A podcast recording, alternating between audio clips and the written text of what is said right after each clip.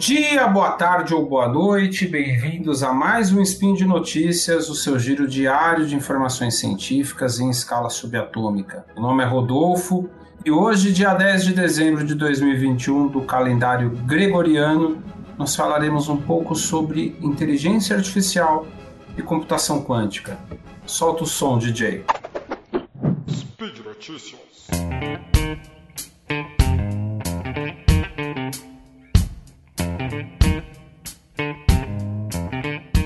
De 10 a 17 de fevereiro de 1996, Kasparov, um reconhecido campeão mundial de xadrez, realizou uma série de partidas contra um oponente inusitado, o computador Deep Blue da IBM. Nessa oportunidade, Kasparov ganhou o confronto. Os engenheiros então voltaram para a mesa, melhoraram o algoritmo do Deep Blue em 2,5 vezes mais a capacidade de análise de jogadas por segundo. Em 1997, de 3 a 11 de maio, o Deep Blue foi a forra no que foi considerado o evento mais incrível da história do xadrez.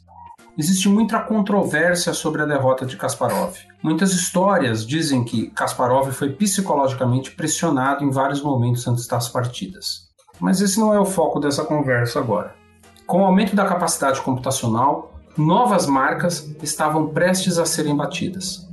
Em 2016, o DeepMind do Google ganhou do campeão mundial de Go. Mas o que significa isso? Enquanto no xadrez nós temos em torno de 20 opções por jogada, no Go existem mais de 200. De forma muito resumida, o Deep Blue calculava todas as jogadas possíveis, alguns lances à frente, e calculava então a melhor jogada. Para o Go, uma nova lógica de decisão deveria ser aplicada, uma forma de computar mais abstrata que uma árvore de decisão com mínimos, máximos e poda. O Go requeria o uso de uma rede neural. A rede neural é uma técnica de aprendizado de máquina que, equivocadamente, as pessoas explicam como uma caixa preta, aonde é impossível, entre aspas, saber o que acontece.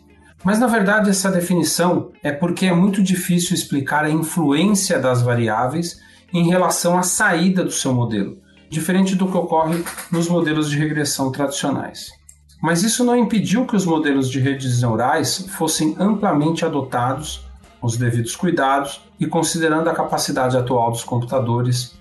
As redes neurais são ferramentas poderosíssimas de aprendizado de máquina. Guardem isso com vocês, pois fechada essa pequena introdução sobre máquinas que superam homens em algumas tarefas, e esse arranhão sobre a superfície da evolução de algoritmos de aprendizado, o que falta para que o computador definitivamente supere o ser humano em todas as tarefas? O que precisamos é de computadores mais rápidos, que possam chegar mais próximo da capacidade do cérebro humano.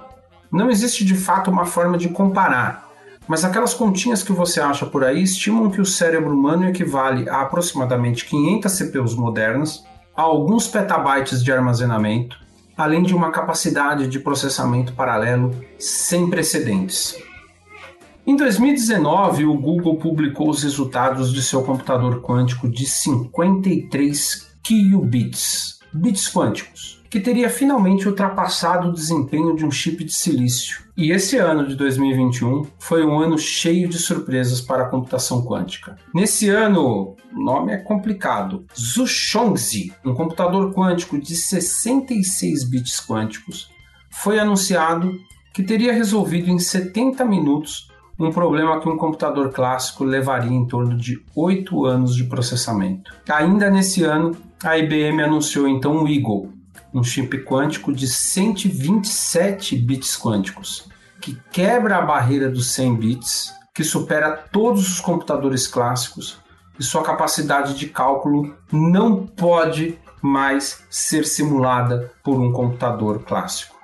Os criadores dizem que o Eagle pode resolver em 3 minutos problemas que se um computador clássico demoraria 600 milhões de anos de processamento. Estamos quase que na guerra fria dos computadores quânticos. Qual será a próxima, entre aspas, bomba? O fato é que muita coisa se desintegra nesse cenário.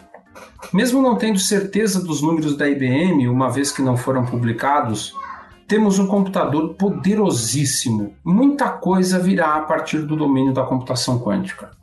Uma nova matemática, descobertas de materiais, novas formas de explicar o mundo. Mas ainda estamos falando de capacidades de cálculo apenas. Como algoritmos de inteligência artificial se comportariam quando executados com tal capacidade de aprendizado?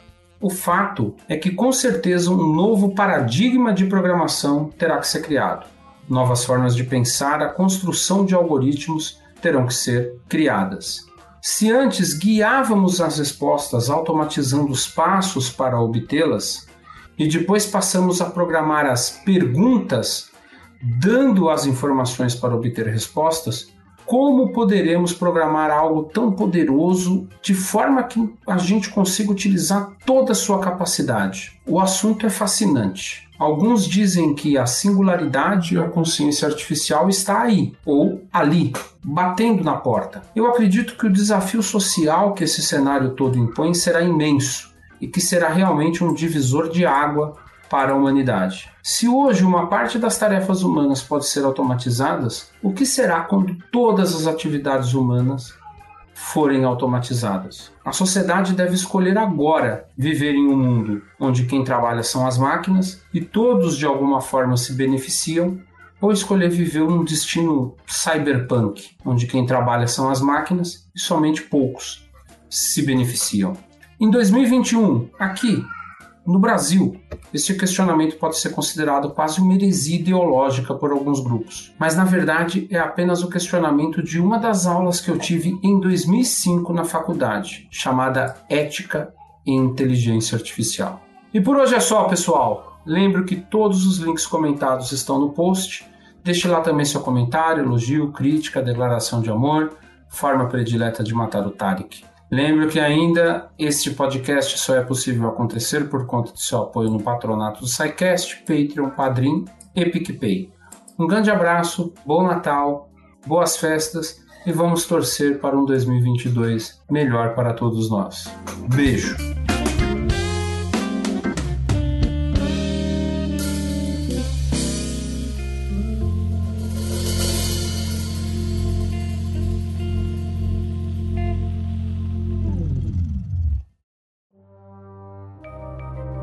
Este programa foi produzido por Mentes Deviantes. deviante.com.br.